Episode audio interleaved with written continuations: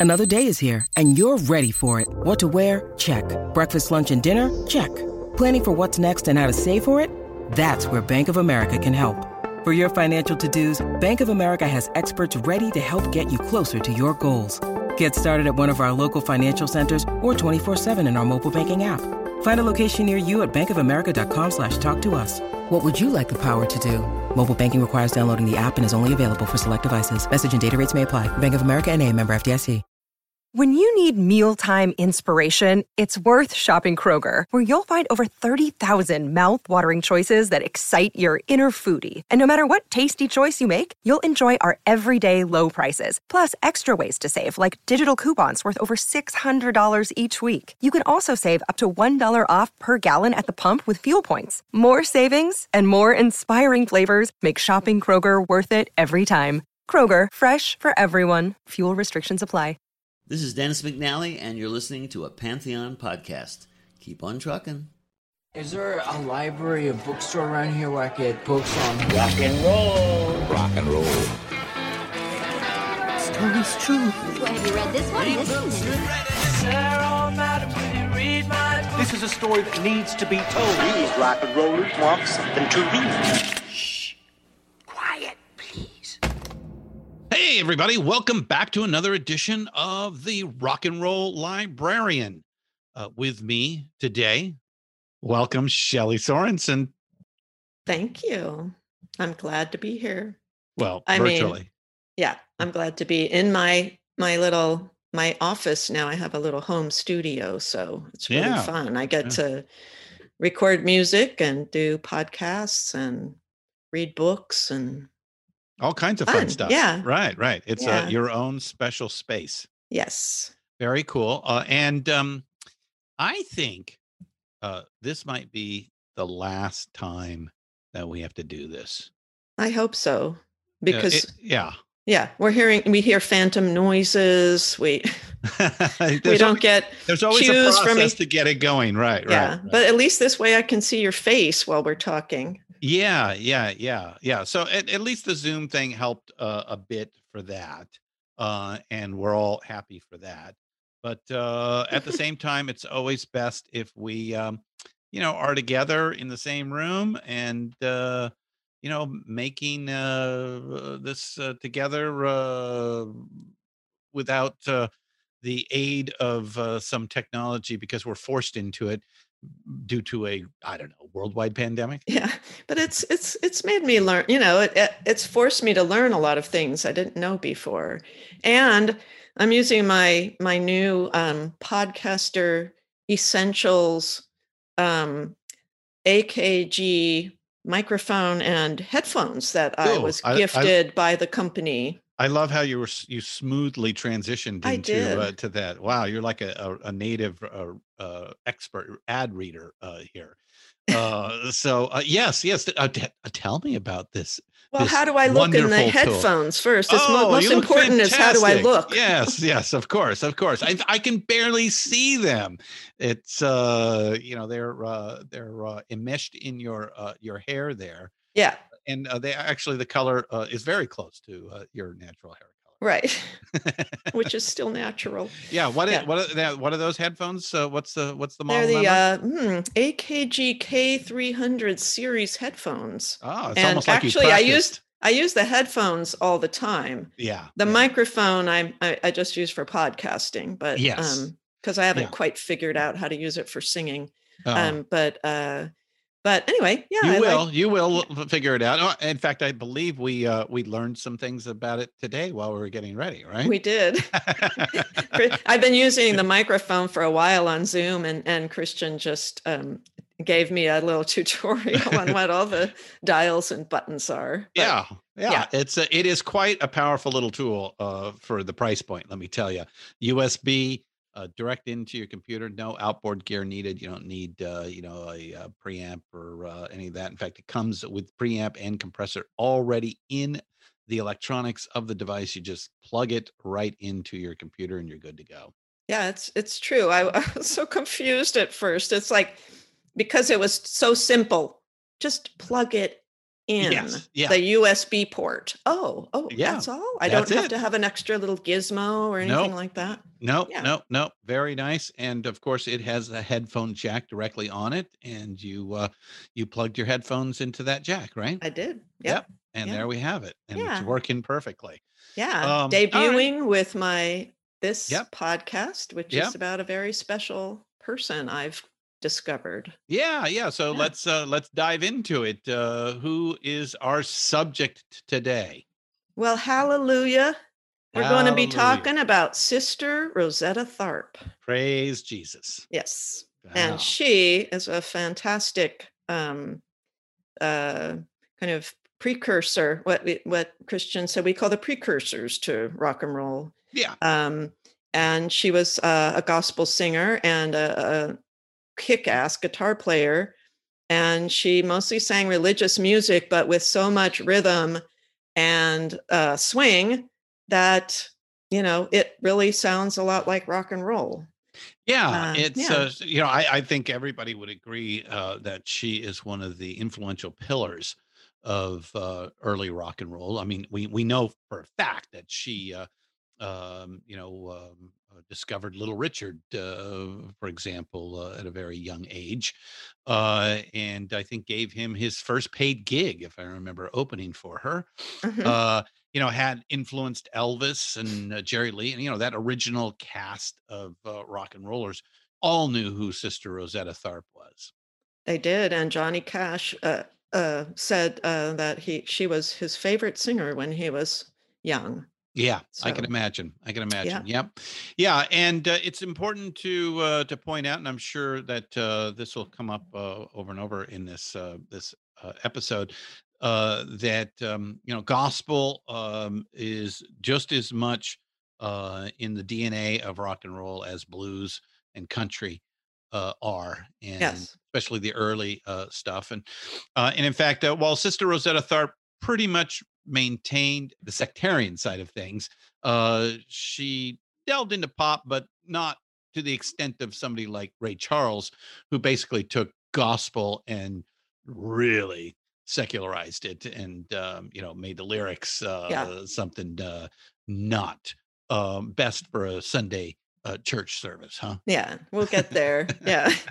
so the book I read um, is called Shout, Sister Shout The Untold Story of Rock and Roll Trailblazer Sister Rosetta Tharpe. And it was written by Gayle F. Wald in 2007. And she uh, is a professor of American Studies at George Washington University and writes uh, for the Journal of Popular Music Studies, in addition to various other things. Uh, the book was very interesting and full of, you know, background and and uh, kind of what was happening uh, historically and in in society at the time she was coming up and what exactly her influence was. And she makes a great case for the fact that Rosetta Tharpe was um, was really a linchpin for rock and roll, and so we'll we'll go into that. Um, I she's also known as the godmother of rock and roll, which is very apt, being you know a religious person. And um, I thought we would start with a kind of a melange of one of the songs that she um, that she sang throughout her career, um, which is called "This Train."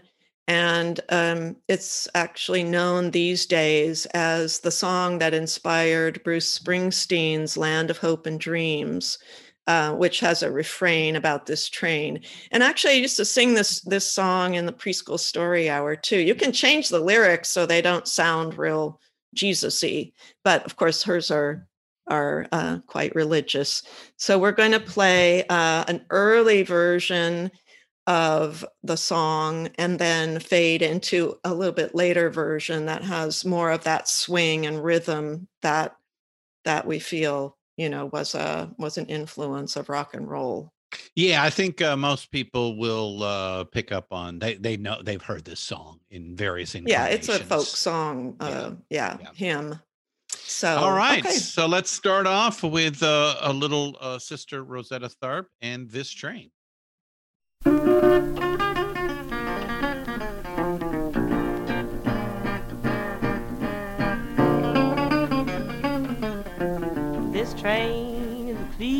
Train. This train. This train is a clean train. This train. This train is a clean train. Everybody ride it in Jesus' name. This train is a clean train. This train. This train is a clean train, Lord, this train. You know this train. This train has left the station, I said this train. This train has left the station, this train takes on every nation because this train. Okay, I, I see why you picked the two different versions. Uh, very good. Um, uh, first of all, uh, she's quite the picker. Uh, you know, so that stands out immediately. Uh, she's not just uh, holding the guitar and strumming it or, or anything. She's actually a guitar player. Yeah. Uh, and uh, you know, the first one definitely is uh, a little more traditional, a little old school. Uh, you know, uh, and there's definitely a little bit more meat to uh, to the second version uh, here. Yeah, Um, uh, so- as we'll find later in a lot of her real um, kind of uh, energetic versions of songs, um, there will be a boogie woogie piano player behind her, Mhm. and it's not always the same one, but that uh, we'll talk about later um, really adds to the to the rhythm right of the right. song, and she's got that on the second ver- the second version that we played. Um, All So right. Well, was, let's uh, uh, let's let's go back to the beginning, and Yeah. uh, and uh, you know, I know she was born in 1915 in the uh, yeah the wonderful uh, state of uh, Arkansas, uh, I believe. Uh, uh, in Cotton Plant, cotton plant, Arkansas. Yes. Oh, sounds like utopia for a uh, black person in 1915. Yes, her her mother, um, Katie, who was uh, a preacher and a singer. Also, uh, she's known as uh, later known as Katie Bell Nubin. Nubin, and her father Willis uh, raised Rosetta on a farm in humble circumstances, and they were but they were all um, members of the Pentecostalist, uh, the Pentecostal sect of the church. Um, so they both played. Uh, that both parents played and sang uh, in the in the choir, and um, and the um, working class and laborer class blacks were drawn to the Pentecostal church, which uh, stressed clean living, no gambling, no alcohol or tobacco, no social dancing. However, the, the worshipers affirmed the baptism through the gift of tongues. So these are the this is the church that was known as uh, the Holy Rollers throughout the. That was kind of a a humorous, and I think they used it about themselves too. Um, it was the the hub of the Black community with roots in Black America. That it, she the author says that this was one of the um, really Native American, Native Black American churches. Mhm. Um, and uh, the music was lively, joyful, commun- and communal. And uh, they sang and they played uh, every instrument that they had available trumpets, tambourines, um, shouted and you know carried on and that those all were expressions of faith especially in the sect which was called church of god in christ or COGIC. Um, and they uh, absorbed all the native uh, black american blues work songs into their hymns and spirituals giving the old hymns and spirituals more spirit and swing and um, unlike some other pre- protestant uh, traditions the the faithful were encouraged to use as much of their bodies and their music and their and their song as possible and as loudly as possible because that showed how much they loved God.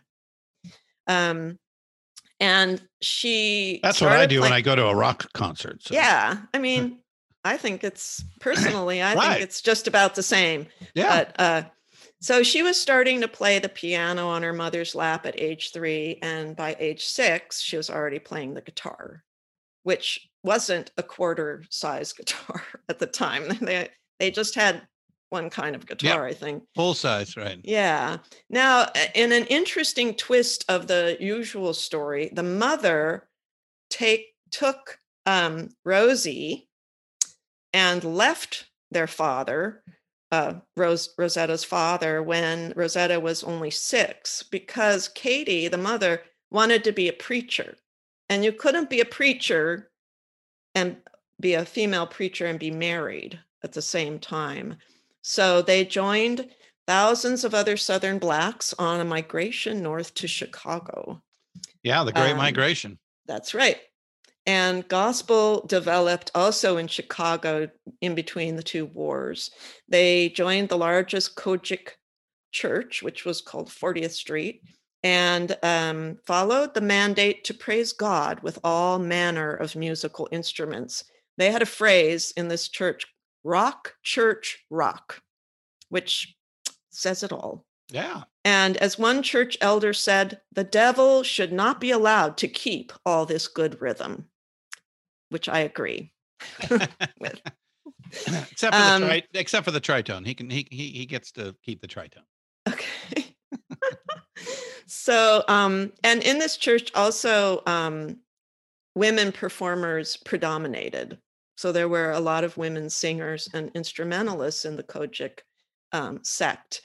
So because Rosie could play the guitar, she could accompany herself singing, which was unusual, um, especially for women. And she could perform as a soloist from the start. She had a big voice and a two big guitar and she and the other Pentecostal children um, enjoyed, you know, music in the church, but they were not allowed to do the to go to movies or concerts or clubs or anything like that. Luckily, the music they had in the church was super good, Mhm. and so the they express they all expressed their joy for Jesus in the church, and so I thought we could play a song called there is something within me which is one of her first recorded songs you know later on obviously her songs weren't being really recorded during that time and um and this song expresses that feeling of you know i have jesus within me and i want to express it to the world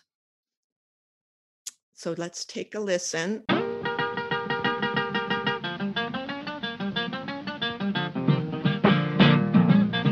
Oh, have you that something, that burning desire?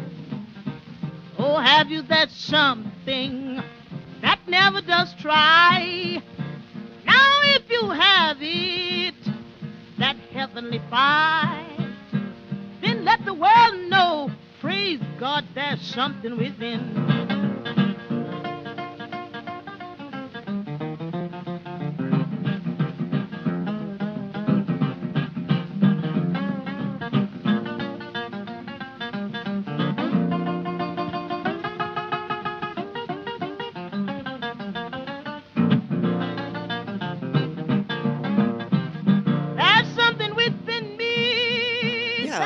Evidence of her picking capabilities Yes. um for sure Yeah. In between the lines, uh, she's pretty much picking a, a little uh, a little melody.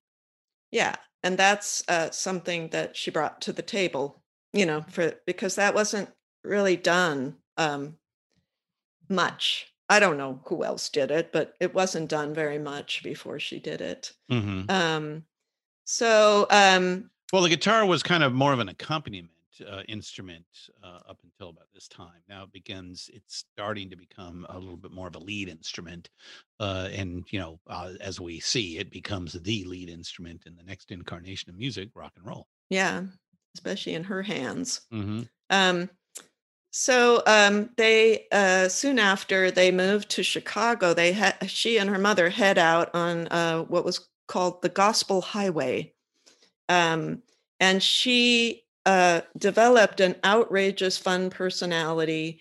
And um, even though she wasn't particularly beautiful, though I think you know she was just ordinary looking, um, she had a huge a, a huge smile that really attracted people, and she developed her uh, patter and her charisma um, through m- a lot of performing in very, you know, not always ideal situations. So they would go to the Gospel Highway was a loose conglomeration of churches, revivals, and tent meetings.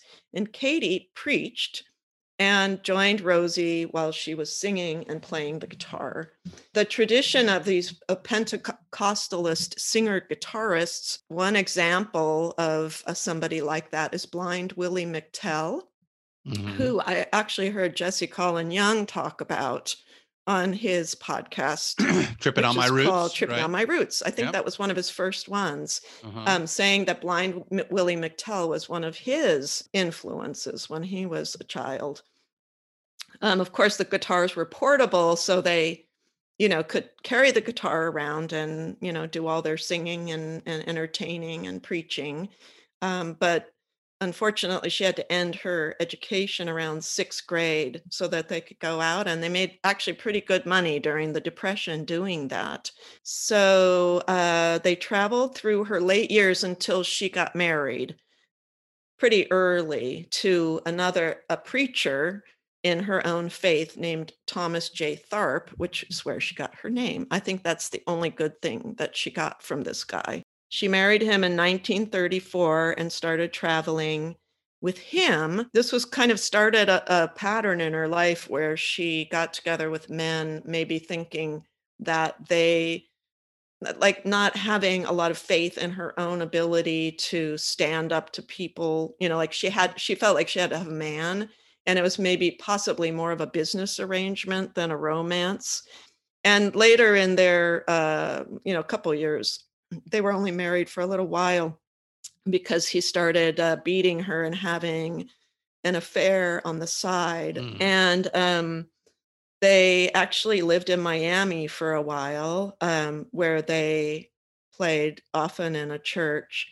And one of her, one of the congregants says that one of the best uh, songs that they remember her singing was one called "Sit Down." Which is an uptempo favorite about being so filled with the Holy Spirit.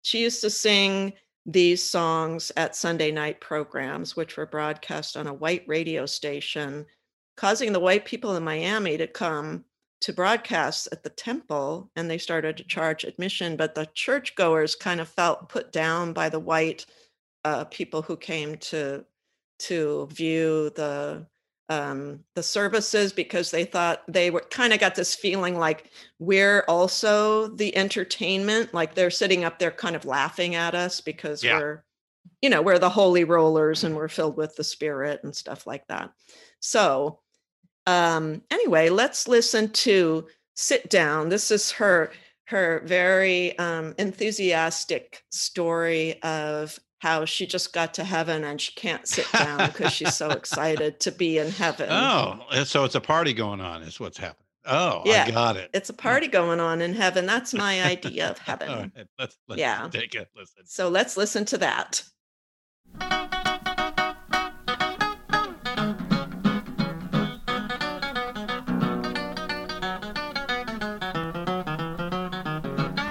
Why don't you sit down? I can't sit down. Sit down, I told you. I can't sit down. Go away, don't bother me. I can't sit down because I just got to heaven and I can't sit down.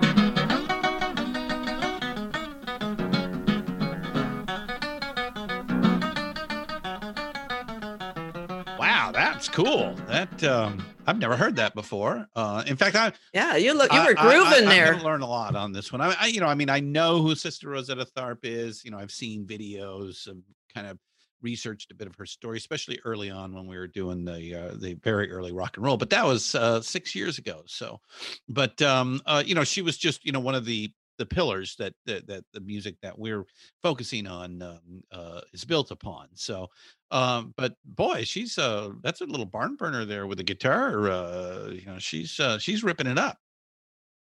Yeah, she was. Yeah, yeah, yeah.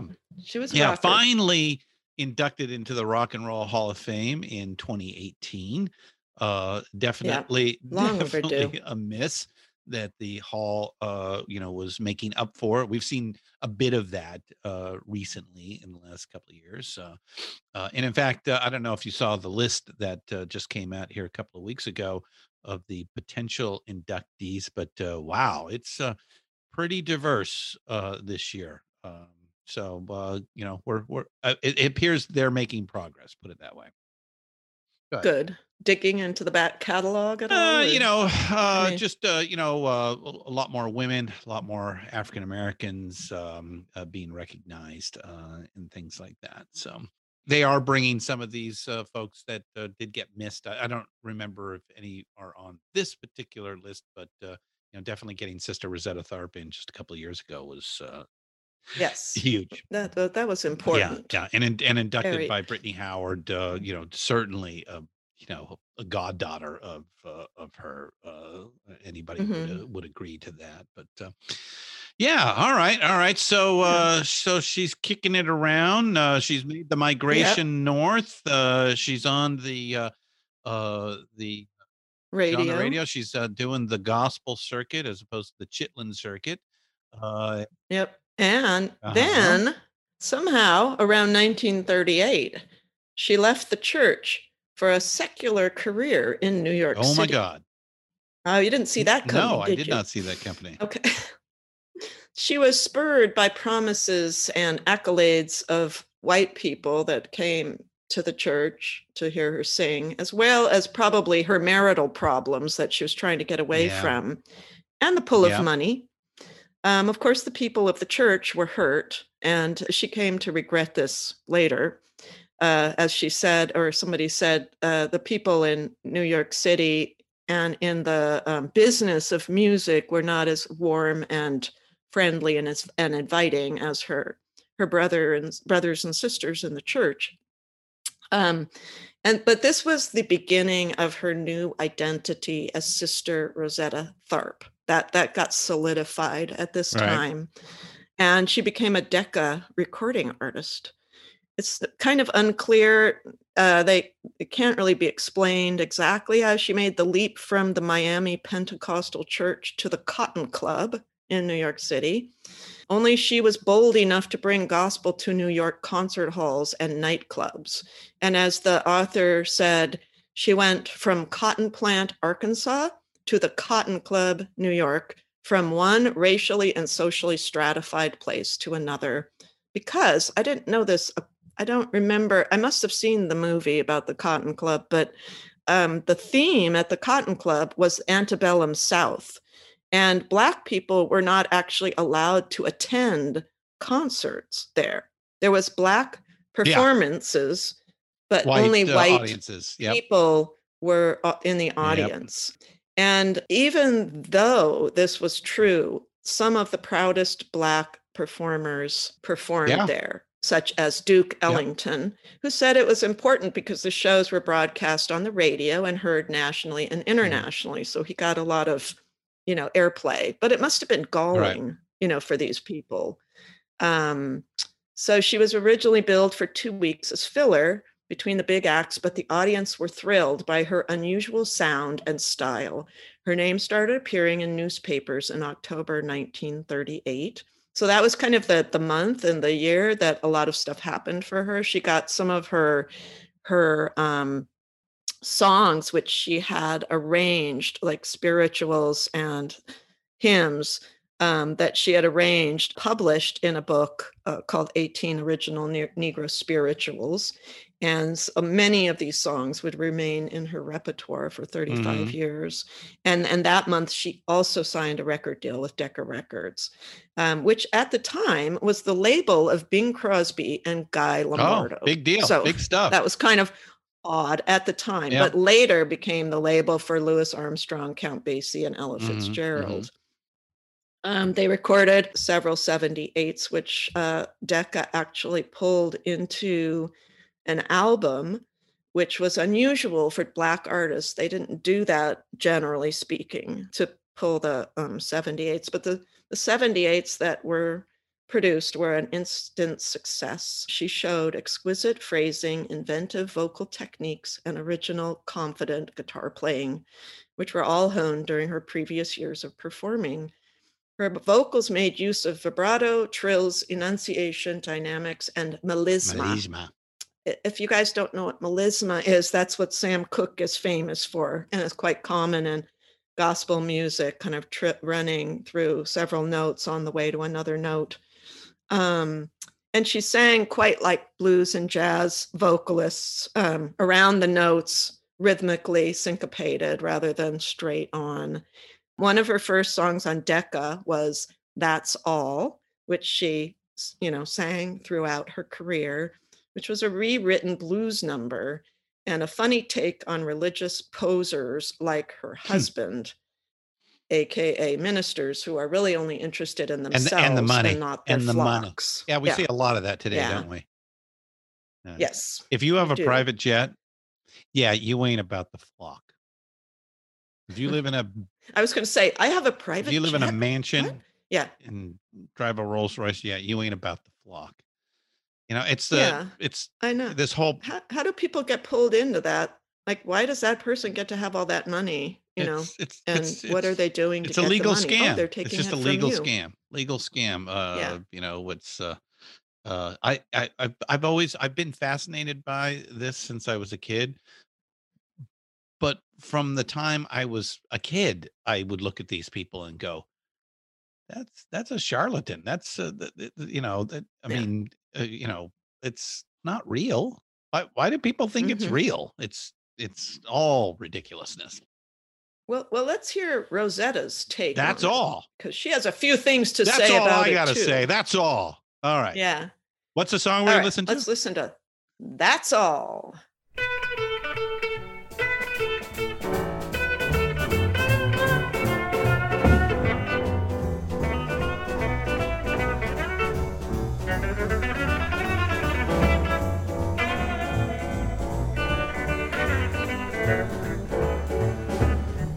Tell you the natural facts that a man don't understand the good book right, and that's all. That's all. He's got to have religion now. I tell you, that's all. Now, when you see people jump from church to church, you know that their confession don't amount to much, and that's all. Yeah, that's all. They've got to have more love, more understanding every day of their lives, and that's all.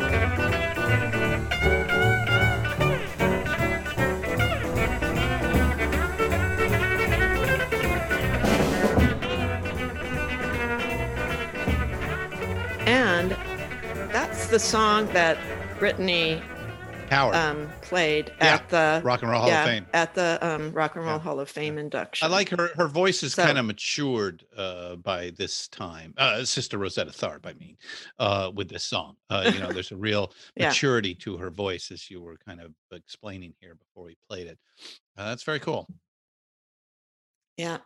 So I don't know if you remember when we talked about Robert Johnson, um, he died What? just before what? John Hammond. He died just before John Hammond put on the concert from Spirituals to Swing, and they featured a couple of Robert Johnson's Yeah. songs in the concert. Well, Rosetta was invited to sing at the very same concert, which was uh, John Hammond trying to bring into the light, you know, traditional African American Yep. music, and um, she sang two songs with her guitar.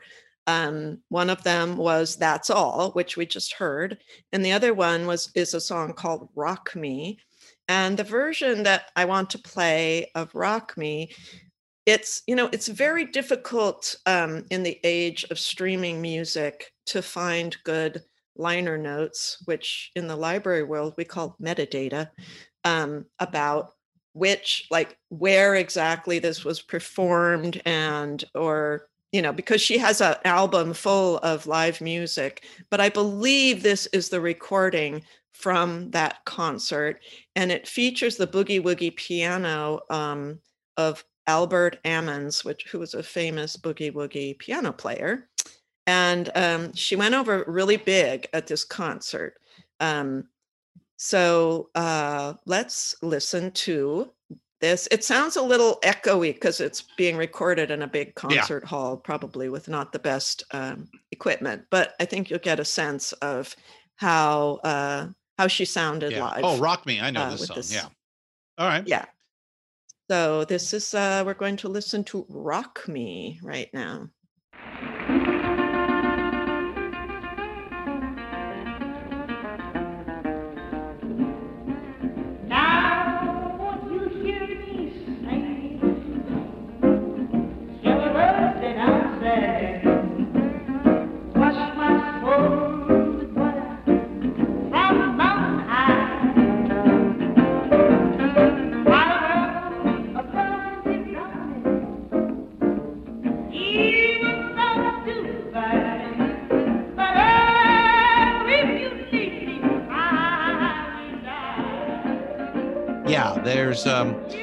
There's a lot of echo, uh, reverb uh, going on uh, there. Um, uh, you know, cheap old school sound systems and uh, uh, big concert halls. Uh, that's probably from the Carnegie Hall um, uh, there. Yeah, that was it. Yeah, uh, but uh, still, great song.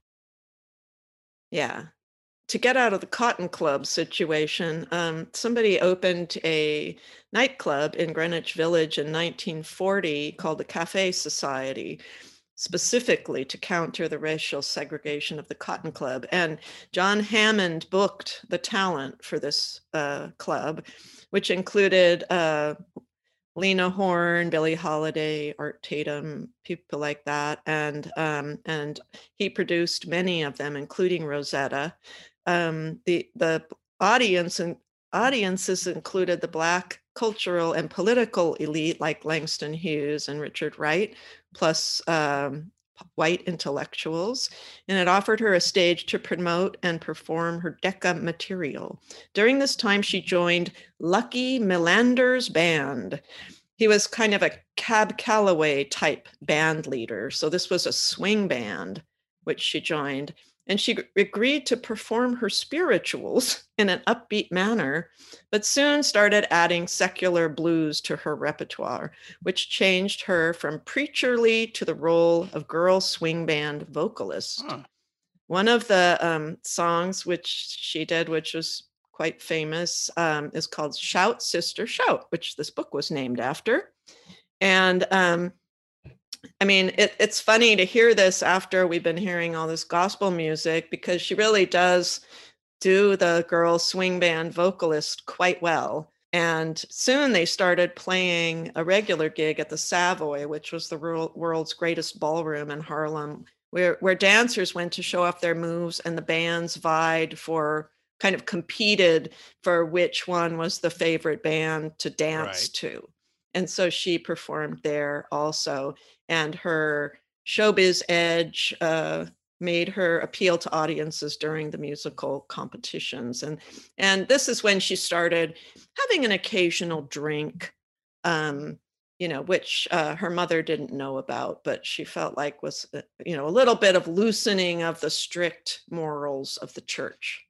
So let's listen to shout sister shout. This has one of my favorite lyrics of all time in it, and I'll tell you what on, it is on the backside. All it. right, let's get to it. Yeah. So shout, sister, shout with the Lucky Millinder Orchestra. Shout, sister, shout, shout, sister, shout, shout, sister, shout.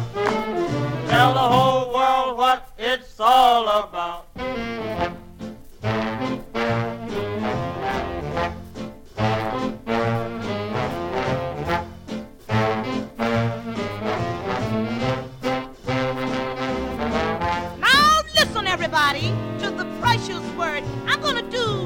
And I ain't no bird. That's a reason for living, a reason for dying, a darn good reason why a woman starts crying, a reason for a mole, a reason for a dimple, but there ain't no reason why a man's so simple. Shout, sister, shout. Yeah! Shout, sister. Okay, that has that big 1940s, you know, radio hit sound uh to it, you know, with the guys in the background going, shout, sister, shout. Do do do do do do. Yeah, yeah. All right. So now Yeah. what was uh what was Oh. that you were going to add? There's a reason for a mole, there's a reason for a dimple, but there ain't no reason why a man's so simple. Oh yes, sir.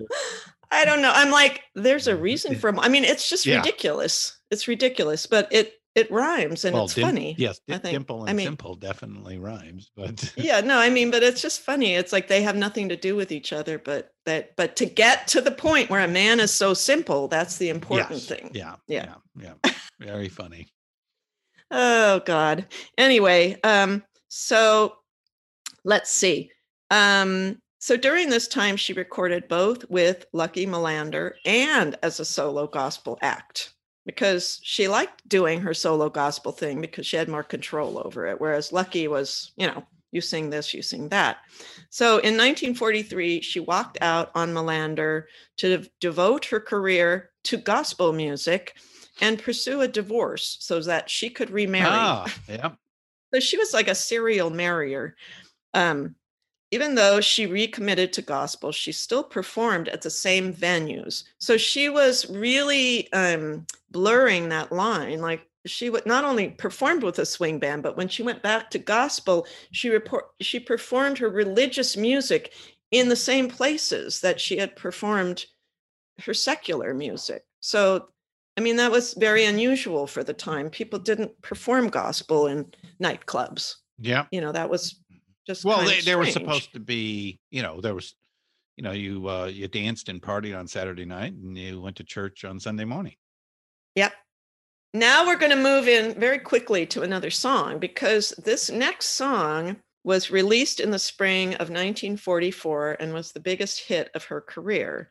It was written by Rosetta and the Decca House Band, which included the boogie woogie piano player Sam Price. He played with her quite a bit from that time on. This song um, is known for crossing over to the race charts and uh, spent 11 weeks on the race charts, which, which later became R&B charts. Yeah. And the boogie woogie piano player, Sam Price, first he wouldn't play with her until she used a capo and tuned her guitar properly, because up until now she had been using what was known as the Vastopol open tuning, which was a Southern folk tuning um, that she that she started out with. So she had to learn to retune the guitar and use a capo to um, to get into key with the band. I, don't- I guess she didn't really play the guitar with Lucky Millinder. Anyway, his influence is one of the reasons the song has been credited as one of the first rock and roll songs. This is a an example of gospel becoming R&B, of dance music pared down to the essentials, stripped of all but a rhythm section and a powerful voice. And it should be noted that this song had a second life in the 1950s because there was a rumor that Jerry Lee Lewis wanted to record it. So her version played a lot on the radio. He never did record it, but he sang it at his audition before Sam Phillips. Lewis was also raised a Pentecostal Yeah. and had seen her perform. He said in an interview, She's singing religious music, but she is singing rock and roll. She jumps it. She is hitting that guitar. And some say that actually her guitar playing influenced Jerry Lee Lewis's piano playing. The name of the song is Strange Things Happening Every Day. So let's listen to Strange Things Happening Every Day. If you want to view the crime, you must learn to quit your line. There are strange things happening every day. If you hew right to the line, live right all the time.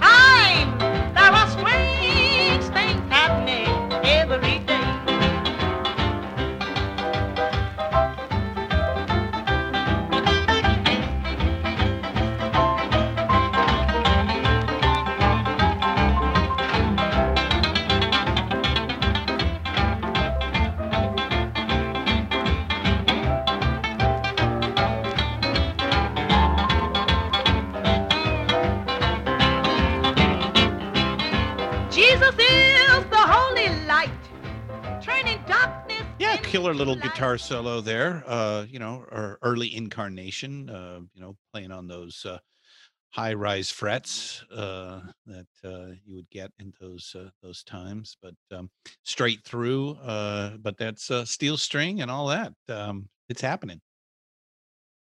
I bet she has she had good calluses on her I would fingers. bet. Got to push them strings down. Acoustic Yeah, guitar. the action, the action was high in those days. So Yeah, I know. Tried that before. That's hard Yeah. to do. Um, and uh, I think, well, we also oh, we uh, mentioned that Elvis loved her um, guitar picking and singing, and Johnny Cash was uh, also a fan. Um, in uh, 1946, she teamed up with another a female gospel singer, a younger woman named Marie Knight, um, and they were a, a duo for a few years and were very popular in the on the gospel in the gospel world. Um, and um, I I actually love their them together. Actually, Marie Knight had this a more um, alto, like kind of rich, velvety, smooth alto, and Rosetta has this kind of flat, piercing soprano, especially when she sings with Marie. And um, they got a contract with Decca. Um, their first hit was a gospel song called Didn't It Rain, which was a bluesy song accompanied by the Sam Price Trio. So, same piano player. um, I like this one because they um, they just like seamlessly kind of interweave their vocals with each other and um, the as the author says they rebound their vo- voices off one another making it hard to know who is singing lead. Sam put a lot of that rock and roll behind the tempo and the song ascended the billboard race charts. There was magic in the combination of rosetta and marie which i agree. So let's listen to didn't it rain? This is a very um, listening heavy podcast because I just love her. I love her music, and you guys yeah, we need to it. expose more people to uh, you know these pillars that uh, these foundational pillars of uh, the music that we all love uh, nowadays, and um, you know uh, a, a lot of these folks were forgotten for a long, long time. Uh, Yeah. and uh, it's nice to see them be included into the overall uh, story arc. Yeah, and I hope I hope this brings more fans Mhm. her way. So this is uh, "Didn't It Rain."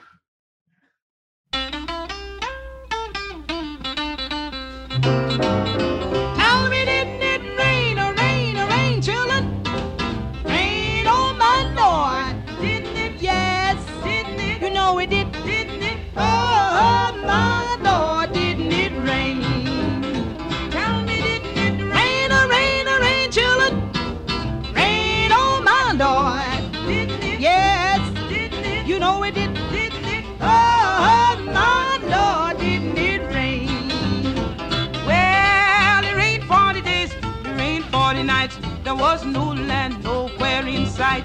God sent a raven to bring the news. He hushed his wings and away he flew. Just I said it rained, you know it rained. Oh, it rained, rain too long. My, it rained, rain all day,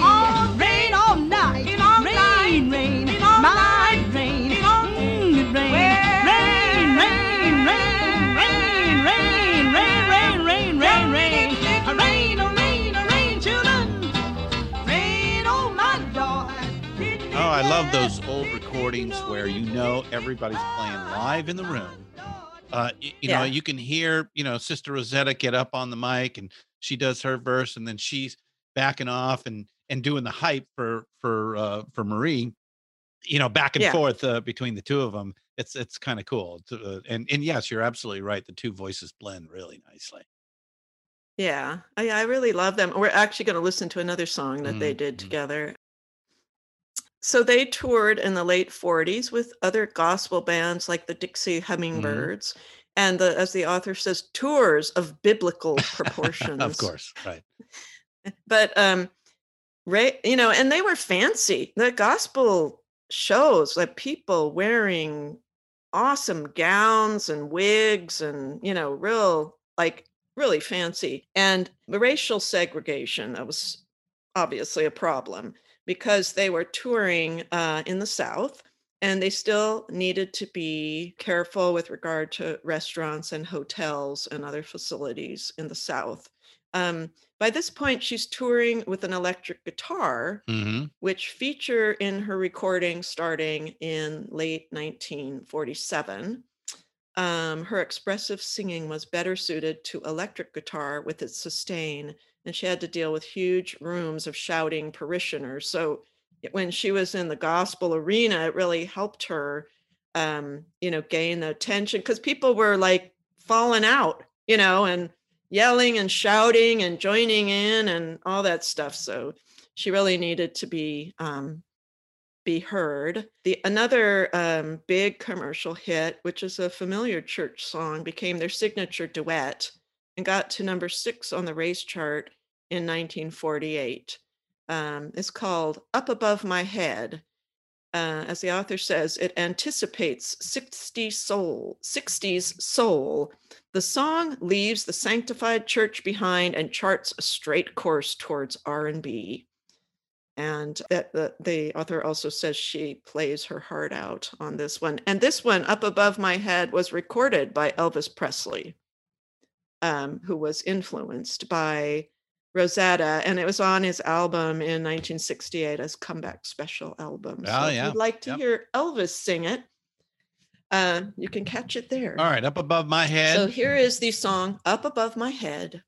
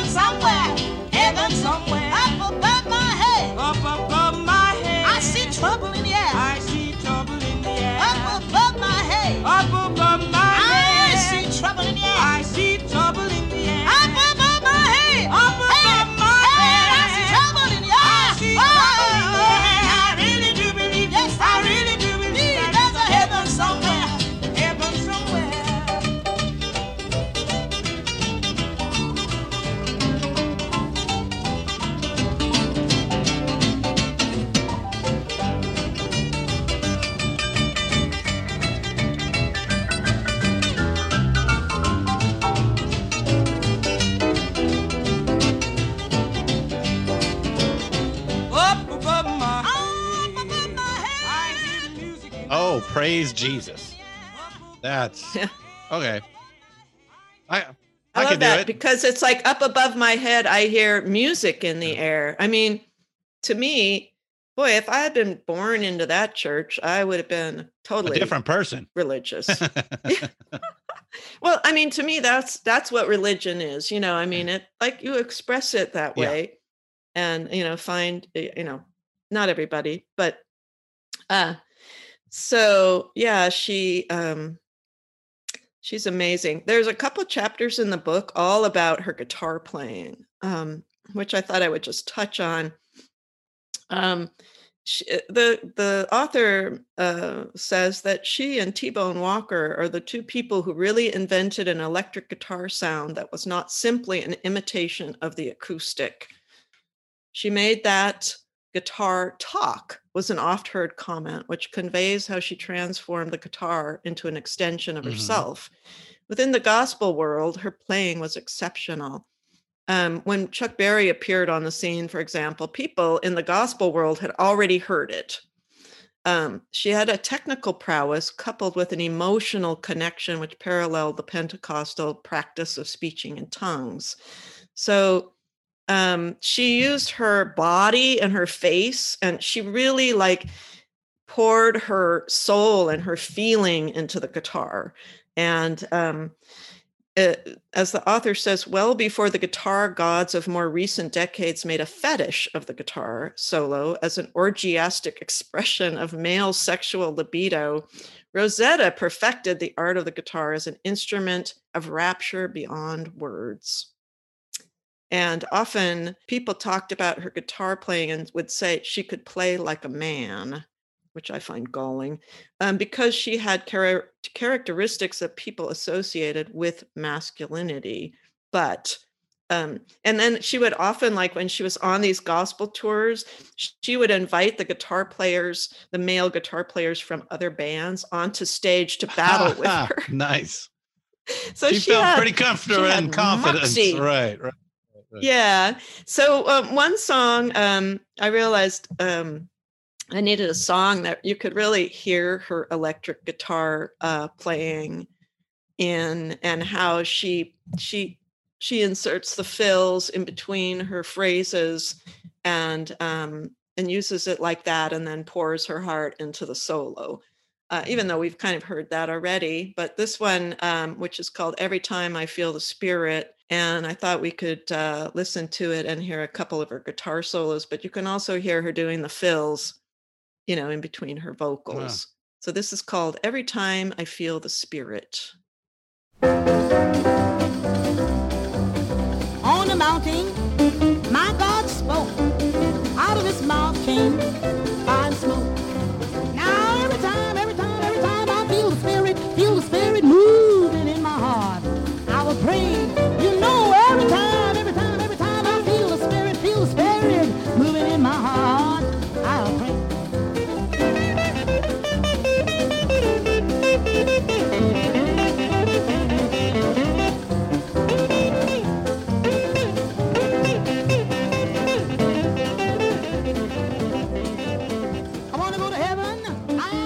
yeah that's some awesome picking on the electric guitar Yeah. there um and uh yeah she she she was like she was good oh yeah she yeah. was a good guitar yeah that's a player very high tempo song here uh, that uh, is going on. Yeah. So, yeah yeah and and her singing is so um very rhythmic as well um in fact i what i what i forgot to say um when i was listening to her with marie knight you know marie sings the more kind of downbeat um parts to the Mhm. song and sister rosetta is much more rhythmic and um in her singing so that that's another reason it it's kind of a cool duet there um, so she uh, at, uh, in 1948 she moved to Virginia and bought her first house in a middle class black neighborhood, and she and her mother and Marie lived there together. They uh, people called Richmond, Virginia, the Harlem of the South because Virginia had a, a, a very big gospel tradition that um, that actually Rosetta couldn't find in New York City, and they um, they were specialized in these things called the Jubilee quartets, which were vocal harmony groups and church sanctioned for clean entertainment. Um, Rosetta worked with some of these quartets. And in uh, 47 48, she released three Decca four- 78s with a, a group of these Jubilee quartets, which was called the Dependable Boys, which is, isn't that an, uh, kind of an exciting name for a No. band? The no Dependable no no, not at all it's great you're dependable that's fantastic so the, i take Yeah. it, you sh- I i, take it you like, show up on that's- time okay that's good that's that's you, you, get a you get a you get a gold star for that okay Well, that's Yep, important. yep. That's Yep. important if you're a musician. I, did, did, wa- was was the problem Oh, that at one point you were the independable boys and uh, the undependable boys excuse me uh and What is the what is the opposite Uh, of dependable? Not undependable. Uh fly by no de- depend it would be Depended less. your oh now i need Okay. to know hold on Never- a minute uh Oh, uh, now now we're gonna look this up uh oh squirrel. dependable All right. While Christian's looking up the opposite, the yeah antonym, the antonym for dependable, unreliable antonym- unreliable unreliable. That's what that's what a real rock and roll yeah, band the would be called, unreliable the unreliable right kids. yeah Yeah. dependables So, depend- anyway- depends depend oh wait those those are uh, incontinence uh, underwear right? That's We right. don't- Those are uh, maybe that's what that was Maybe they were wearing adult diapers. Okay, that's Moving on, silly. That's moving just on. silly. All right. So we're going to play a song called Little Boy, How Old Are You? The thing I really like about this song, besides the dependable boys in the background, is that not only the instruments and the and her guitar add rhythm to this, but as I was saying, her her vocal is so like has such jump and syncopation to it.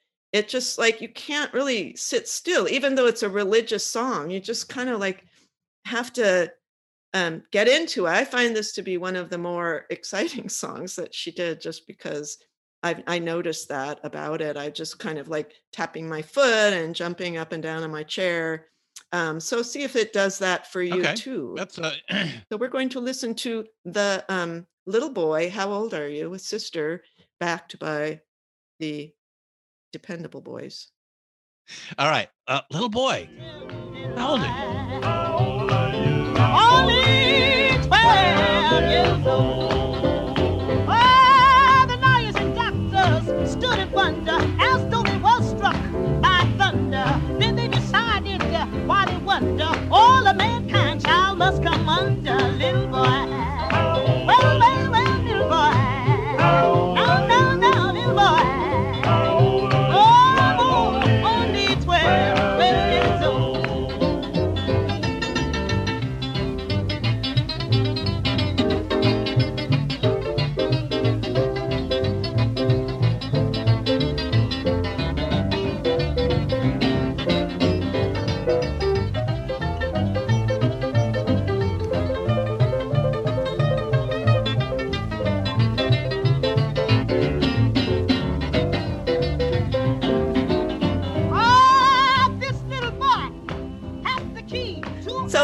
Did it do it for you, people?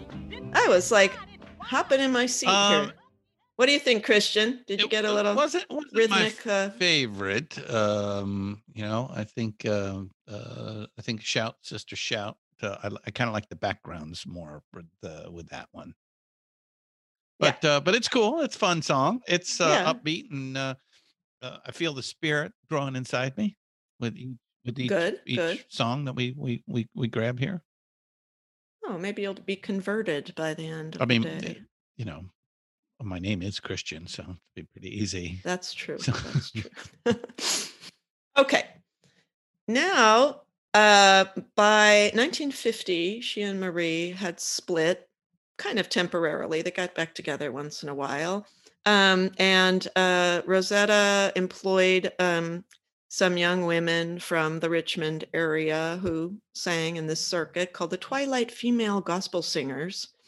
Um, they had a lot of experience on on the circuit and on the radio, and they sang with precision and purity like the angels in heaven. While Rosetta had an earthier sound. First, she called them the Angelic Queen's Choir, but later they were known as the Rosettes. Mm, mm, where did they get that nice name, from? It's like the Ikettes, I don't like know. the Ikettes, the Rosettes. Yes. And they went on tour. Rosetta brought her own, uh, bought her own tour bus and put in um, dressing rooms so the ladies could have a place to get all gussied Oh, up. very nice. And actually, the bus helped a lot circumventing the difficulties of traveling as mixed races in the Jim Crow South because they did, there were some white Jubilee gospel groups also, and they would tour with with white groups as well. They had a white male bus driver who could help them kind of get around the Jim Crow uh, rules or you know laws in the South. Um, so, for example, if they needed uh, food, he could go out and get them food and bring it back on the bus, or you know fill it up at the gas station and not worry. And they could stay on the bus and not have to worry about um, you know, which uh, black only hotel they could stay at. Um, and uh, the black the bus was a symbol of black female independence. And um, actually, Rosetta's mother uh, lived with her and performed with her most of this time that we're talking that we've been talking about. And Mother Bell, as the, she was known, um, was both kind of a chaperone of the young people and also um, performed sometimes with Rosetta. So uh, I thought it would be fun to hear Mother Bell doing a duet with Rosetta, and it's called A 99 and a Half Won't Do. Mm. And, um, you know, it's funny because Sam and Dave, no, uh, Wilson Pickett, I think, did a song 99 and a half won't do, but it, it's, it's, I don't, I don't think it's the same song, but it's the same idea. You got to have a hundred, 99 and a half won't do. So here's uh, Rosetta singing with her mother, who had a much uh, kind of a real kind of a, a nasally uh, voice, and you can hear Rosetta kind of matching her mother's style, which clearly she did, you know, when she was a kid too, and falling, you know, really easily back into the style of her ah. mother. Oh. Um, so this one is called 99 and a half. All right, let's do it.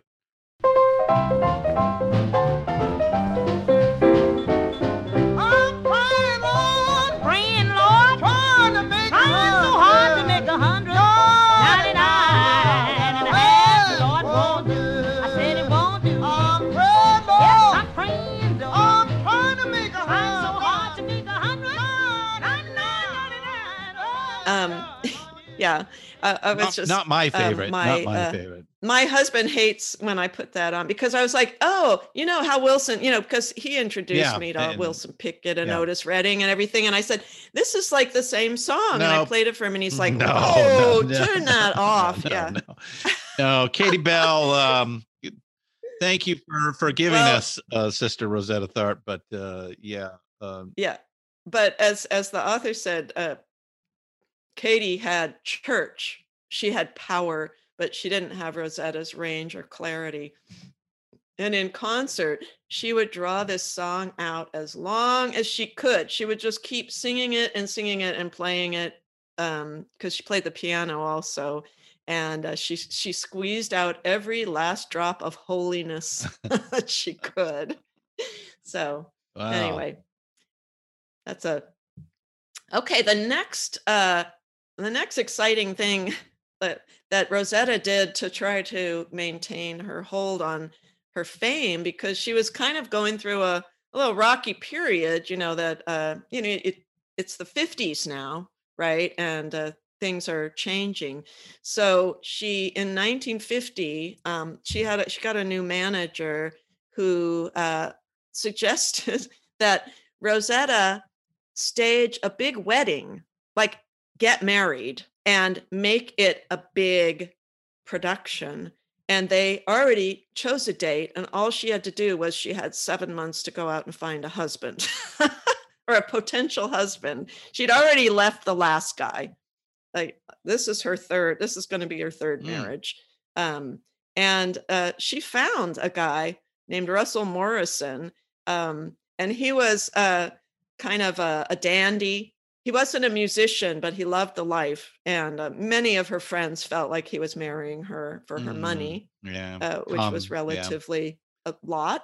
Um, but you know, they they stayed together for a long time, and he traveled with her. Um, now, uh, the funny thing about this is, well, the the actually the serious thing about this was that this was one of the precursors to Stadium Rock because they staged the wedding in a, a stadium in Richmond, the Griffith Stadium in 1951. And it was a phenomenal success. They had hawkers selling, you know, um, what you call it, uh, little uh, things, you know, like uh, uh, prayer books uh, with Rosetta's oh, picture on merch. them, and yeah, yeah, oh, merch, that's the word you're looking merch. for. Okay, all right, yeah, and it was estimated that about 25,000 people attended. Wow, that's and, good and size they crowd. even like mm-hmm. outdrew the home team, the, the baseball team that used to wow. play there, the mm. Senators. Um, it was the best remembered concert of her career. And they had not just her performing at, after the wedding, but other gospel acts and the other people that that performed were part of the wedding ceremony and it was recorded. The whole thing was recorded, even the wedding ceremony. Oh wow! And a, a, an album was made called "The Wedding Ceremony of Sister Rosetta Tharpe and Russell Morrison," and I thought we could listen to part of it because it was actually, you know, it wasn't a, a solemn occasion. No, It I'm was- sure it's not. the yeah. preacher that they got was kind of a Mm-hmm. comedian and he um and you can tell when you're listening to the wedding ceremony that he was getting a lot of laughs. All right. Yeah, let's uh Okay, here she so had this sense of is this is uh, rosetta taking her vows at the griffith stadium in 1951 I, Rosetta, I, Rosetta. take thee, Russell, take thee, Russell, for my wedded husband. for husband, my wedded husband, to have, to have, to hold, to hold, from this day forward. from this day forward, for better. For better. Or worse, or worse, for richness, for richness, for poor. for poor, in sickness. In sickness, and in health, and in health, to love, to love, to cherish, to cherish, and to obey, and to obey. till death do us part. Death do us part. According to God, According to God, holy audience, holy audience, I thereto I thereto give thee give thee my trial. my trial. Do you have a ring, Russell? Okay, not a song. Um that's a Pentecostal preacher ready to rock and roll. All right. yeah and he's uh i think he's alluding and people are laughing you know Yeah. like he says Yeah. russell do you have Yeah. the ring and everybody do you have a ring you know he keeps making jokes about about their their um union Yeah. and everybody thinks it's really funny. So this event succeeded in keeping her in the headlines, but it also compromised her standing as a legitimate artist because the people that didn't attend the concert kind of looked askance at it like, "Oh, you're just doing this PR gimmicky, you know, bullshit." And uh you know, so it may have uh, helped her in the short run, but not in the long run. Did she stay married to this guy? Yeah, Oh. she did. Oh, She okay. did. So it was worthy of a, an entire album. He may have he kind of spent a lot of her money Yeah. and everything but he wasn't uh, you know there's nothing like she doesn't have any scandals really except for that she was married three times which i suppose was allowed in the pentecostal church i'm not i'm not a Yeah. um, You you expert on the mores you weren't uh, you weren't getting excommunicated for uh, uh, for divorce. Right. divorce yeah yeah she was you know she Yeah. divorced yeah she Cool. did the right thing all right so you know after this um, as i kind of alluded to it was the 1950s and she had to carve out a space amid a rapidly changing musical landscape with its bebop r&b and country music so in 1952 she headed to nashville much like we're going to do in Yeah. august and re- and she recorded with Red Foley, a white country singer who appealed to both blacks and whites. In fact, country or hillbilly, as it was known then, and gospel were both Southern music, but had begun to separate along racial lines in the 50s. So before that, there were blacks, including black people, including Ray Charles, who early in his career sang uh, a lot of country songs. But in the 50s, the marketing categories relegated blacks to R&B, no matter what kind of music they performed. But uh, country and gospel had a lot in common. Um, well, one thing would be religion. Um, and Red and Rosetta were both, um, did I mention his? Yeah, Red, Red Foley and Rosetta were both big money makers for Decca. Duos were popular at the time, but not mixed race duos because a duet implied romantic intimacy. So this pairing was actually historical. Decca didn't seem to know it at the time. Like this wasn't something that was done, or else they just decided to go ahead and do Uh-huh. it anyway. Um, so um, Red Foley actually, um, Rosetta was a big fan of Red Foley. She liked country music. And um, so she did this uh, duet with him called Have a Little Talk with Jesus. Um, and I think it's, I think it sounds pretty yeah, that good. sounds like a Um, the romantic gener- duet. Uh, you know. No, that doesn't sound like a d- romantic duet. You think? Yeah. unless you're going to marry Jesus, but Yes. whatever.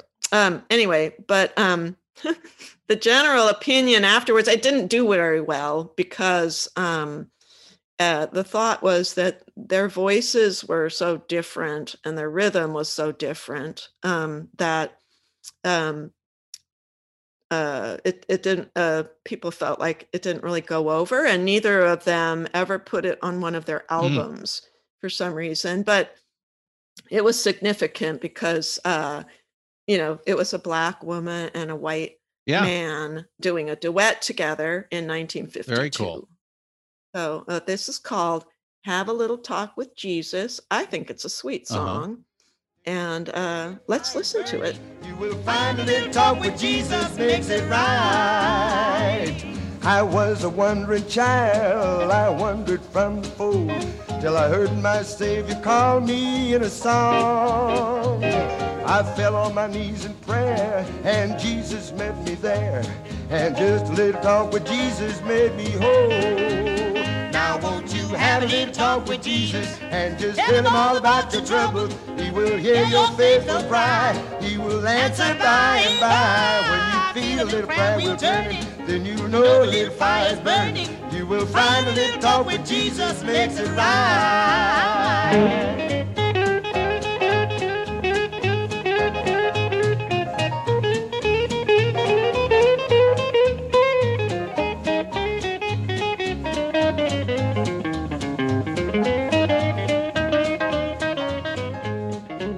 Okay, now we're back.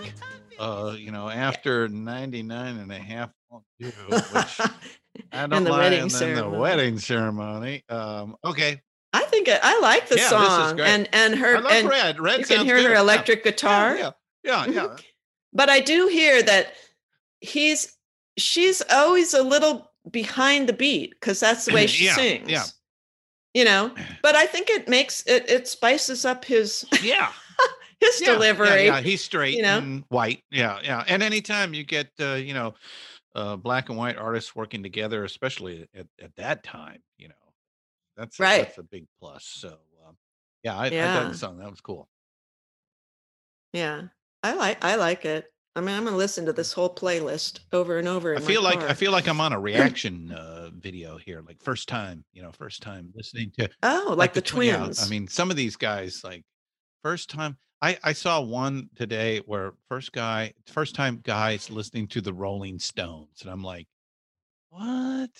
How does somebody escape the Rolling Stones for 30 years of their life? They're young, aren't well, they they're young? uh, the, the kids. The, the guy's probably 30ish or late 20s or something Oh, oh. like that. So, yeah, not not the twins, thinking not of just the twins, twin. No, there's a not the whole, but there's like a whole. It's a whole cottage industry now of uh, reaction videos. Oh, I can't. I can't watch anybody else but, but the Oh. twins. Uh, twins, the new trend. Yeah, I think it's yeah, called. yeah. Yeah. It's it's a banger. It's a banger. All right. So she did this uh, thing with the country Yeah, guy. Red Foley. Um, but but Red Foley. the yeah Red, Red Foley. Um, and uh, but no, none of these partnerships really uh, put her back into the level of fame she used to enjoy. So Decca was um, getting into R and B, and they wanted Rosetta to do an R and B song, a secular song. So um, they uh, she got because Ray like as you mentioned, Ray Charles had gone from religious to secular with I Got a Woman. Right. That was his first breakout from the religious, you know, um, rut he was in, and he got he he he got rich from that. So they were like, Rosetta, come on, let's get with the times, you know. so she did cut one R&B single called "Don't Leave Me Here to Cry," and um, apparently it didn't do well and she wasn't happy with it and other people weren't happy with it either um, you can you can tell when you first start hearing it yes it's different it's got more of a kind of a swanky sexy feel to it um, but she was less convincing singing pitifully about romance than enthusiastically about the glory of God. um, not only didn't the single do well, but it didn't draw the young R&B fans because she's Yeah, 40 right. by now. So, you know, she's a little old to get in on the youth market. Yeah, the next iteration Um, of uh, music, which is now becoming rock and yeah and the teen the whole teen thing was becoming a you know this like they were becoming a Oh, yeah. demographic Oh, that yeah. had to be paid attention to and listened to um yeah so uh, as the author said, she was overshadowed by the very force of rock and roll music she had helped unleash upon the world. So in 1956, she issued a press release announcing her intentions of returning to religious music and devoting all her time to religious music. So she kind of ping pongs back and forth, as well as straddling, you know, both. Yeah, reminds me of uh, Um, Little Richard. He uh, did that himself. Uh, you know, uh, would struggle uh, to you know whether he was uh, part of the priesthood and and would you know shun secular music or you know come back and forth. Uh, uh, he, it Yeah. was, um, I, I- can understand why that is a complicated relationship, uh, if you will. yeah but and i think um yeah especially in the um, black Mm-hmm. community there was a real schism between uh the secular and the religious music you couldn't uh, you know uh, apparently families were actually broken up by by people by youth that went into the secular music market instead of staying in the religious Mm-hmm. market so um but luckily for rosetta um the uh Europe, Europe was ve- really um uh fond of blues music that's not the right word fond they were going crazy for blues they music loved in it. Europe They couldn't get She- enough she- of it- it. Right. Yes, in 1957, which was an amazing year because that was the year I was born. That's the reason for it she to be was, uh, yeah. yes, she toured uh, Europe for the first time with uh, Chris Barber's band. He was a um, was an English uh, uh, blues band and um, or jazz band. They toured for three weeks in 20 cities. The enthusiasm of audiences rejuvenated her spirits. Black musicians experienced much better treatment in Europe than in the States. They were paid promptly in cash. They were welcomed at hotels and restaurants. And even though there was still some racism, musicians were free from the insidious insults of Jim Crow. The press showered Black Americans with attention, while in the US, the white newspapers would not cover Black gospel Yeah. at all. And there was a whole industry in Britain that supported the blues with record labels, tours, music journals, and homegrown bands. As we know, many of our um, early British uh, music, you know, rock musicians were totally inspired by the blues and by jazz, including, you know, Keith Richards and Brian Jones and Eric Clapton. Um, but in this incarnation, Rosetta was performing with an all white band for white audiences, which was a different experience Wow. for her. Um, the audiences, in fact, had to be encouraged to clap and to find the backbeat and to shout out, etc. So she spent a lot of time like teaching the audiences how they were supposed to respond um, to, you know, help her, you know, get excited. Um, so uh, we're going to play a live recording of her with the Chris Barber Band, and the um, the song is called "Peace in the Valley," which was a song that she dedicates uh, to Red Foley. Yep, we heard just a bit ago. Was Yep, one yep. of her, you know, her um, favorite musicians, and um, she she starts it out though saying, "I'd like you to sit quietly and receive it." but then she goes on to to turn it into a like a kind of a gospel revival Uh-huh. meeting so i think she was a little like kind of tweaking them and having a little fun with them because she knew she was going to get them on their feet by the time she got to the third repetition of the chorus she launched into a glorious series of improvisational flights and you can hear at the end i'm going to start like in the middle with this one and play to the end because the response of the audience is powerful. And um, this is uh, in England. All right, let's do it. Oh, this is called Peace in the Valley.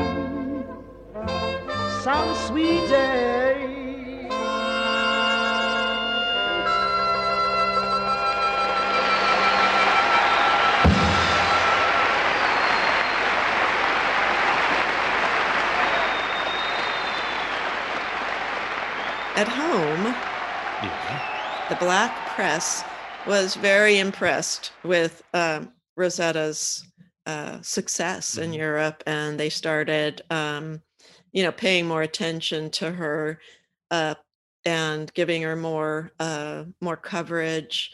And this overcame the gospel words world's disaffection with her deviation into R and B. I mean, people wouldn't forgive her for that, for that, for going back, for going into R and B. Um, so uh, after her return from Europe, she was able to get more gigs during her comeback years of 1957 to 59. And by 1960, she was busier than ever and revisited Europe several times. Her career was relatively prosperous in the 60s. And um, she, in, in 64, she went back to Britain with the American Folk Blues and Gospel Caravan um, with including Sonny Terry and Brownie McGhee and Otis, Otis Spann, the piano player, Muddy Waters. Um, and at the end of the tour, this, this is something that if you if you go if you go to YouTube and you put in Sister Rosetta Tharpe, this will probably show up. This is one of the I think this is the first video I ever saw of her, which um, the British uh, TV did a truncated version of the tour that they were on and filmed it um, and called it the Blues and Gospel Train. And they used a defunct radio station turned into half Hollywood, half Disneyland fantasy of a deep South railroad depot. Uh, so I've you can the, find I've seen the on, videos of this. Yeah. yeah, of her standing at the edge of a train track. When I first Yeah, saw it, I was like, what the it- hell is I- she doing on a here, train yeah. track? Yeah. So that that was a stage uh, set that they had. Um, you know, they built around this defunct railroad station, and um, and it actually started raining just as she got Oh. on station. She's wearing this huge white, like uh, calf length um, coat and high heels, and out there with her SG, white Gibson electric Yep. guitar playing. Um, and one of the songs she sang was Didn't It Rain, which we heard her sing already with Marie. And um, so I thought we could play um, a bit of the song Trouble in Mind, which was the second song that she sang. And um, the uh, she had to like in this video you can see her trying to get the audience to clap right and um and one of the comments i saw at on the youtube video was uh, that is the worst clapping i've ever heard in my life so this is um rosetta gamely you know telling the audience that she loves her british fans and you know but let's let's get it together and uh, do this do Right, this right. right All right, let's do it. Okay. So this is Trouble in Mind and um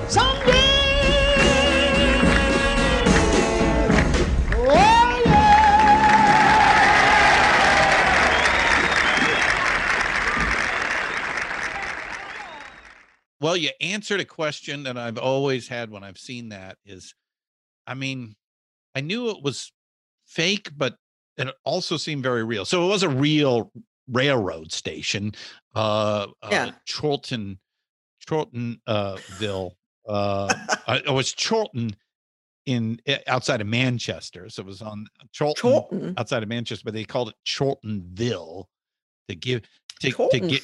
Chorltonsville. Uh, to, uh, to. mad, madam uh to uh uh to give it uh that southern railroad feel feel i guess um and uh a lot of big names on there muddy waters and uh people like that um we're, we're on Yeah. that uh, that for a a television special that uh, Granada Television Yeah. did for the BBC. I'm sure it was on the BBC at the time, 1964. Very cool, very interesting. Uh, but uh, now now I understand. Although the audience is a mile away, and yes, they clap horribly. maybe maybe it's because they were like a mile away. One, Yeah. two, three, Yeah, four, yeah, one, yeah. two, Yeah. three. And then where Okay. was the microphone? I can't find. I can't see the microphone, and you can hear her playing. no, as somebody on on YouTube commented that like she was singing so far from the microphone that she must have such a strong voice. And I went back and looked at the video, and I was like, "Where is the microphone?" I think I think they have a couple of them hanging uh, Yeah. from the. It must be. rafters, Must be. Must know. be. Oh, very cool. All right. Yeah, she liked to move around yeah, too, yeah, so she's she a good uh, stage persona. Uh, you know, she's selling Yeah. it, and you know, yes, she's trying to get Yeah. the audience to clap in time. But good now luck some with that. people say that she that she inspired chuck berry's duck walk because she did that thing where she'd Mm-hmm. go sideways and kind of like um, hitch a you know hitch Maybe. her hips and her Maybe. feet down the Yeah, stage yeah. and while she was playing the Yeah. guitar um yeah in the in the 60s which we're entering now um she she did both uh some tv shows when there was a tv show called tv gospel time where they used to go and around the country and bring big name gospel uh, voices to choirs, gospel choirs in different cities, and then show it on TV. And there's um also if you hit YouTube, there's um some some video of her with her little her white curled wig on and her what looks like a, a house dress. and you know, and and she's like really um really getting into it and really, you know, banging on that Yep, guitar. yep, It's really yeah. fun. Yeah. So um in uh in the 60s also she she made her living not only with TV but with the European and and American festival circuit like the Newport Jazz Festival in 67, the Copenhagen Jazz Festival, the American Folk Blues Festival. So she became a on the festival circuit and um it was while touring in Paris in 1970 that she started feeling ill and experiencing numbness in her hands and arms. She didn't know she had diabetes until she had a stroke in Switzerland. Uh, apparently, diabetes uh, hits uh, especially um, Black females at a much higher rate than the rest of the population. And um, it uh, took a gangrenous ulcer on her foot to seek treatment because, you know, as a religious person, she wasn't quite in step with the modern medicine. It was kind of like God will, you know, heal me.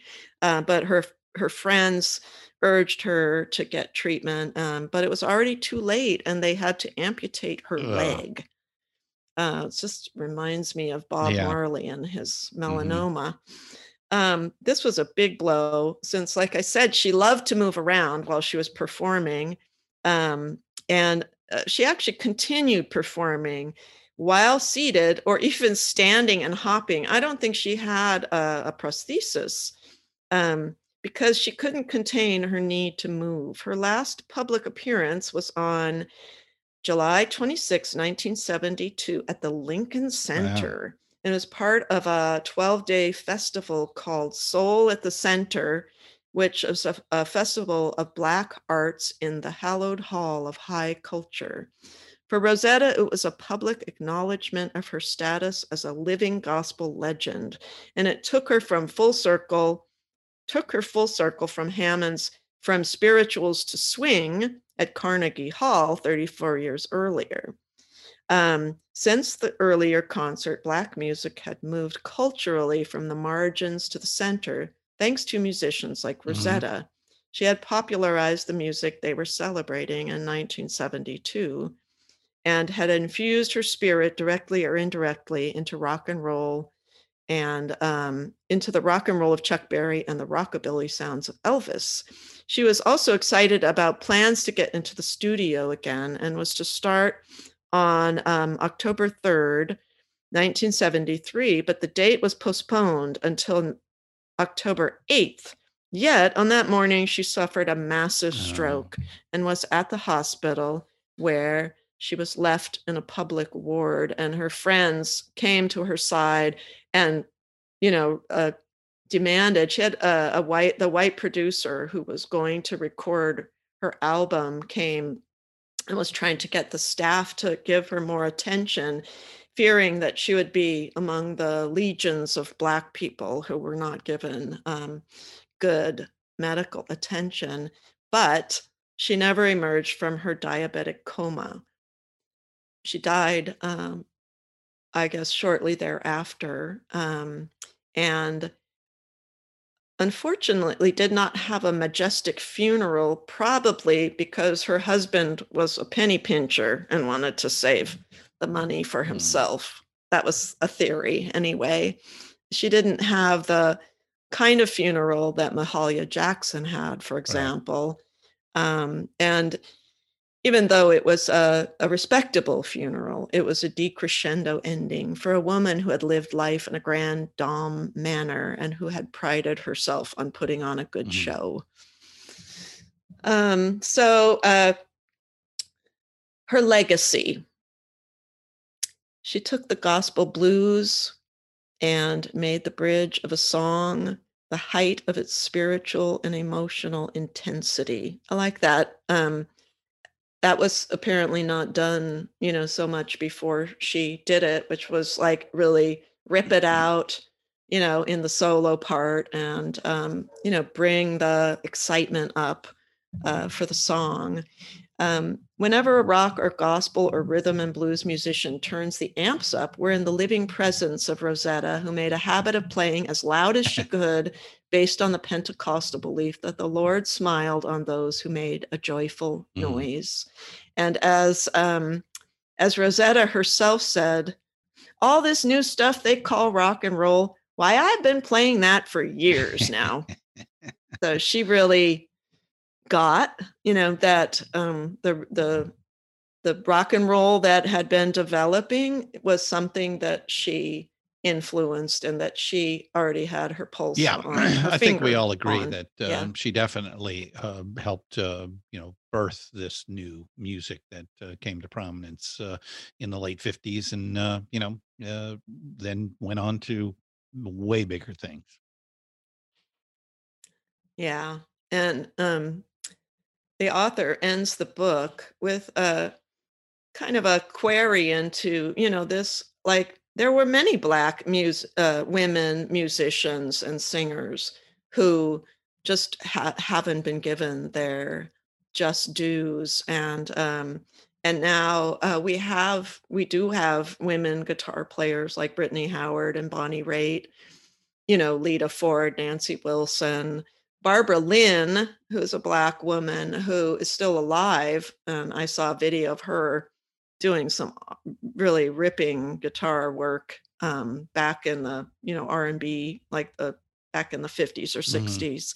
Um, and so she she did give women uh, you know, the courage to get out there and play, you know, not just sing, but play um not that singing isn't great too you know you know i think that but um yeah just to be to to get in there with the boys and be musicians that ha- that need to be respected and um you know applauded for their oh work. without doubt. Yeah it's uh yeah. you know like we said it's glad she's in the rock hall uh now she's getting some attention. Uh she is going to play a part in the new uh big uh um tom hanks uh elvis uh biopic that they're doing uh she's going Oh, be in that. So, because as we know, she influenced Elvis uh, along with all those early guys, and um, so yeah, and I'm I'm glad uh, you were able to find a book uh, to uh, to uh, uh, bring her to uh, to this audience, and uh, we got to expose quite a few songs to everybody. So, Yeah, I learned so much from Yeah, this book. yeah. You know, like I said, I'd I'd seen a couple videos of her, yeah, but I yeah, same here. you know, and I love Yeah, gospel uh-huh. music, as Yep. you know. So I'm just like super excited to have discovered her and have her in my playlist because she really gets me moving. I wrote on Twitter, Sister Rosetta Tharpe is my higher Oh, power. very nice, very nice. So I take it the book. You like the book? I All right. did. I really liked it. And I really liked listening to, you know, choosing the songs. And, and one of the best things about this job is immersing myself in the musician that I'm reading about and, you know, just listening to everything I can over and over and really getting a feel Yeah. um, for the Mhm. person. So um, I thought we'd end with a song that um, that kind of to me um, uh, brings her spirit to like she may be dead, but she's not gone. And it's called Can't No Grave Hold My Body Yeah. Down. And I know it's about Jesus, Jesus's Of course, yeah. resurrection, but to me, it's like you can't hold me down. You know, you put I'm in the grave, but I'm still Yeah. alive. Well, let's let's let So, uh, everybody leave with that. And uh, what's next? Um, I don't know. I'm I'm I'm uh, uh watching this guy called uh, Rock and Roll Books on Instagram, and he posts books every day about a different artist. And I was thinking, you know, I might want to read a book about Buddy Holly, Oh, okay. just to totally change Why directions. You know. Well, yeah. Um, but I don't know. I'm I'm uh uh yeah. I'm I'm just um uh you know kind of uh, weighing my options, and I wanted to remind people that you can um you can find me on Twitter. I think uh, it's Sorensen Shelley. And also on Facebook, I have a rock and roll librarian page. If you want to message me um, there, I got a message from a woman in Mexico that wants to do a similar kind of podcast, but with Mexican oh, bands, very cool. And asked me for some advice. So that was really Oh, I cool. bet. Um, I'm also on SoundCloud. If anybody, I've been doing a lot of recording, a little, a little recording with some friends Mm-hmm. remotely, and um, I have a, a couple things, new things on SoundCloud that I'm uh, rather proud of. Well, of. hopefully this is our last Zoom session, and we can get back into the studio uh, uh, with the next uh, the next episode of uh, Rock and Roll Librarian. So let's let everybody go and uh, leave them with uh, "Can't No Grave Hold My Body Down." We'll see you next time. Bye, everyone.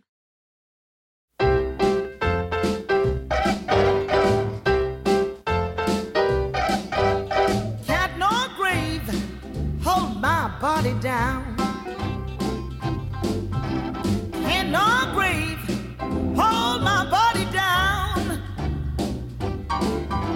first trumpet sound, I'm gonna get up out of the ground. I can't no grave hold my body down. It was early one morning just about the break of day. The angel came from glory and rolled the stone away.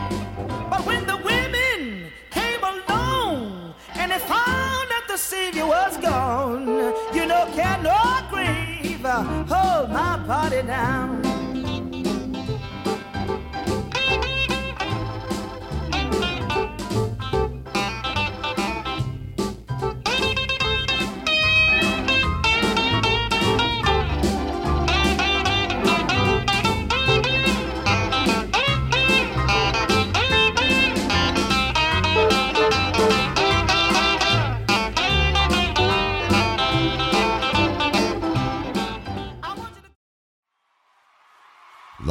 Rock and Roll Librarian.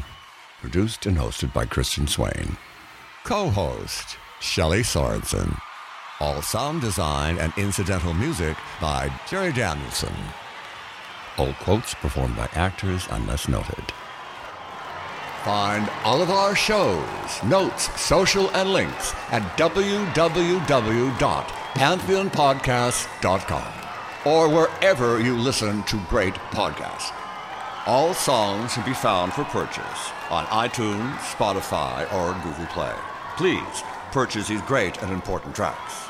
Find us on Facebook at the RNRAP. We are on Instagram at RNR Archaeology. Tweet us at RNR Archaeology.